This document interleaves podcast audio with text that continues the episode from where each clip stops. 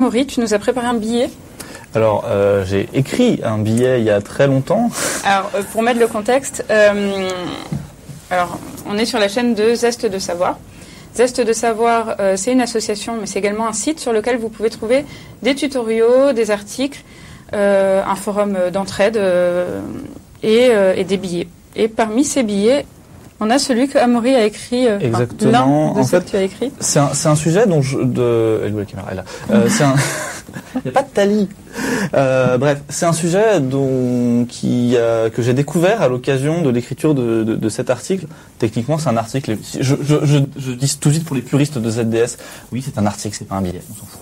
Euh, Je connais pas la différence. C'est pas grave. Tu m'expliqueras plus tard. Euh, je, juste, voilà. Euh, donc j'avais, à l'occasion de l'écriture article, je me suis découvert une passion pour un sujet qui paraît totalement abscon a priori. C'est- la métrologie. Qu'est-ce que Alors la métrologie, c'est le fait de définir euh, de nouvelles unités de mesure, euh, ou plutôt de définir les unités de mesure qu'on utilise couramment, parce qu'on va pas tant faire des nouvelles. Enfin ça arrive, mais là c'était pas trop, pas trop l'objet. Et le fait est que il y a quelques années, le 20 mai 2019 en l'occurrence, donc très récemment, le le kilogramme a été redéfini. Alors ça peut paraître surprenant.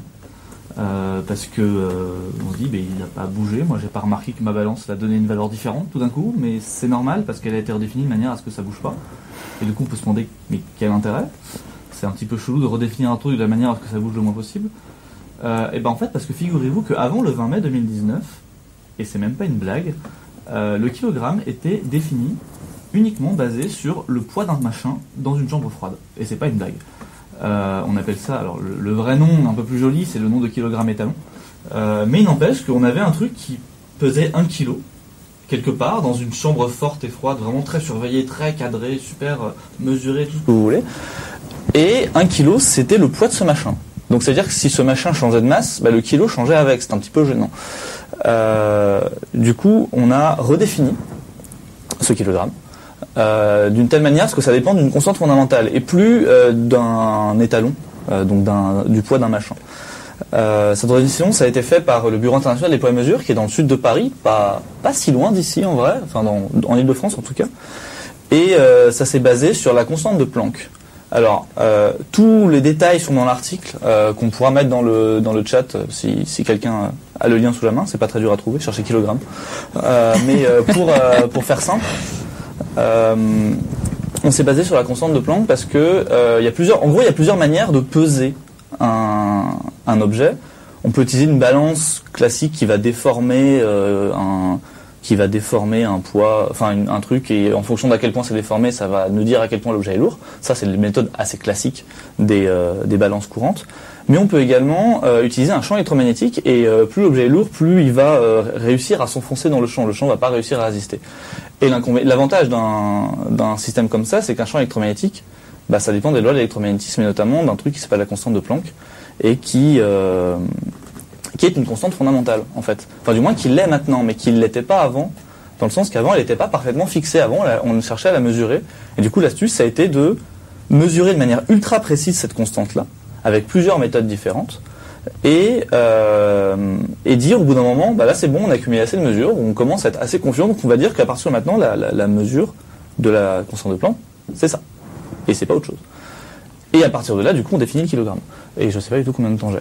Euh, ça peut paraître bizarre, mais en fait, c'est pas du tout la première fois que c'est arrivé. Euh, c'est notamment arrivé déjà euh, plusieurs fois. Euh, c'est déjà notamment arrivé pour la lumière, euh, la vitesse de la lumière, pour être exact, euh, qui euh, initialement était quelque chose qu'on mesurait. Ça paraît logique. Euh, on mesurait la vitesse de la lumière dans le sens que bah, on, on regarde combien de temps elle parcourt, euh, en combien de temps et euh, euh, quelle distance elle parcourt en combien de temps, pardon, et ça nous donne une valeur. Euh, le fait est qu'aujourd'hui c'est l'inverse. Aujourd'hui on a défini la, vitesse de la lumière comme une valeur absolue, qu'on a décidé que c'était celle-là. Euh, je ne saurais pas la citer de tête, mais, euh, mais voilà, c'est une valeur fixe. Et on définit la seconde de la manière inverse, c'est-à-dire que maintenant une seconde c'est la distance, c'est la durée, pardon, parcourue par la lumière en la vitesse de la lumière par seconde, en gros. Voilà. Et ce genre de, de procédé, c'est quelque chose qui nous permet en gros d'être confiant quand on fait de la, mesure de manière extrêmement précise, parce que ça va absolument rien changer dans la vie de tous les jours, hein, disons-le.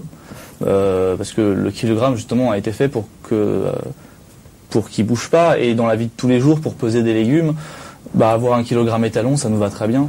Euh, par contre, dès qu'il s'agit de faire des mesures beaucoup plus précises, beaucoup plus, beaucoup plus fines, vraiment au milliardième, milliardième de yardième de yardième de kilogramme, euh, là, ça devenait gênant.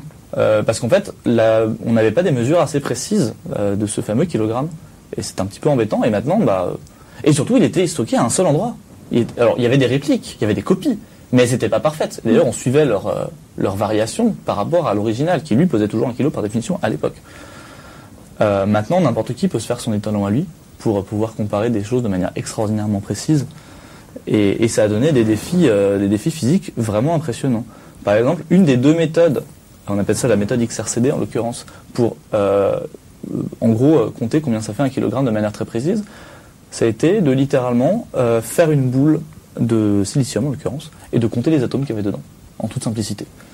Euh, c'est un truc qu'on fait tous les jours. hein. Moi, parfois j'ai un sac de billes, euh, parfois j'ai un sac de billes, je compte les billes, parfois j'ai un sac d'atomes, je compte les atomes, je vois pas le problème. Euh, en réalité, il, il a fallu faire une sphère d'une perfection absolue pour pouvoir utiliser des, des règles géométriques. Et ça a fait du coup au passage la sphère la plus parfaite qu'on ait jamais faite ever, hein, parce que finalement pourquoi s'embêter Voilà. Et euh, Alors c'est depuis quand ça, ce, ce nouveau euh, alors ce nouveau, ça, alors ça a été, alors sur les dates, ça a été mis en application en mai 2019. Ah oui. 20 Ok. mai 2019, c'est ça, ouais. Euh, mais ça a été, ça a été, on avait décidé de le faire euh, dans la conférence du 13 au 16 novembre 2018. Après, il y a un peu de paperasse, etc. Et puis, ah bah, ça a été rapide, je trouve quand même pour. euh, Sachant que ça, c'était la définition. Euh, Ouais. Par contre, le projet de changer la définition, lui, Ah. ça a mis un petit moment. Ça a mis un petit moment. ça a mis combien de temps d'ailleurs? Ça a mis plusieurs années. Euh, ça a mis une dizaine d'années. En vrai, euh, une, Oui, bah, une dizaine, une quinzaine d'années pour en- parce qu'en gros, le, le Bureau international des poids et mesures, il était un petit peu exigeant et c'est normal parce qu'on Mm. parle de redéfinir une unité qu'on utilise tous les jours. C'est extrêmement important que ce soit bien, bien visé, bien juste. Du coup, euh, il exigeait qu'on puisse euh, mesurer la fameuse constante de Planck avec une, une précision vraiment très très forte par au moins trois équipes indépendantes qui ont travaillé de manière totalement indépendante et au moins deux méthodes différentes qui Mm. devaient obtenir au même résultat. Et en pratique, il y en a eu cinq, euh, si je si je me trompe pas. Enfin, en vrai, il y en a eu beaucoup, mais à la fin, euh, qui commençaient à converger bien, il y en a eu cinq. Euh, J'essaie de retrouver euh, si j'ai le truc. Je l'ai pas. Tant pis. Euh, C'est pas grave. Et euh, et du coup, on a maintenant, on a on a réussi à le faire. On a réussi à fixer une valeur euh, que je peux vous citer si vous si vous y tenez. Euh, mais euh, je pense que tout le monde l'aura oublié au moment où je l'aurais dit. Mais du Fini, coup, ouais. la valeur de la constante de Planck, c'est 6,626 070 15 fois 10 Ah, puissance moins 70. 34 joules seconde. Euh, oui, je dis 70 ou 70 de manière totalement aléatoire. Euh, tout le monde me fait la remarque. Désolé, belge, c'est comme ça. Voilà ce qu'on a retenu. Juste influencé par des amis suisses et des Ah, amis belges avec qui je fais, je fais- que je fréquente beaucoup trop. Et voilà. Et il y a eu, euh, donc il y a eu trois. euh, alors je sais pas si je peux trop le montrer à la caméra. Alors, euh, ce c'est un petit peu ambitieux. Vous verrez rien. Allez voir sur l'article. Euh, mais tout à la fin, vous avez un schéma avec une bande verte et euh, vous voyez les trois valeurs de, enfin les quatre pardon valeurs de euh, de la constante de Planck dans cette bande verte. Euh, Le lien de l'article est dans le chat. Le lien de l'article est dans le chat. Merci petit moté. Voilà. Donc c'est un article euh, que tu as fait avec. C'est un article euh, que j'ai coécrit avec euh, Ahabou, qui est un membre de Savoir, Mhm. qui est très prolifique, et notamment sur les articles en physique, en électronique et, et ce genre de choses. Euh, et souvent, ce qu'il fait, c'est très cool d'ailleurs. Donc, c'était un plaisir d'écrire cet article avec lui. D'autant plus que c'était, de manière générale, quelque chose d'ultra satisfaisant au-delà même de cet article, parce que ce jour-là, c'est le jour où on s'est totalement débarrassé de tout étalon, dans toutes les unités en fait. Je vous avais parlé du fait qu'il y avait un kilogramme étalon, dont on s'est débarrassé. Et il est où cette. euh, Bah, il, non, il, il existe toujours, mais on s'en sert plus, quoi. Il est dans un musée, quoi. Il- chambre alors, en fait, froide, il est tout pas dans un, il est pas dans, en fait, il a pas bougé. Ah, bah, il a- Euh, on le, on laisse où. là, quoi. En fait, parce qu'en fait, on continue de l'étudier parce que ça nous permet d'étudier comment il se, comment il s'altérait avec le temps, comment Ouais. il changeait avec le temps, et du coup, d'améliorer des précisions. Euh, Qu'est-ce que c'est comme. anticipation. euh, Tu Euh, dis un truc, tu sais ce que c'est? Euh, oui, je sais ce que c'est. C'est un, ça ressemble à ça, un truc comme ça, Un petit truc pointu là un petit truc pointu là. Enfin, c'est vraiment un, poids, genre un cylindre quoi. Mais en Un quelle cylindre. matière Et il est en, alors de mémoire, il est en platine. Euh, je vais vérifier pour pas vous dire de, de bêtises, mais de mémoire, il est en platine. On t'aime, Abou. Euh, Il y a oui, des déclarations d'amour.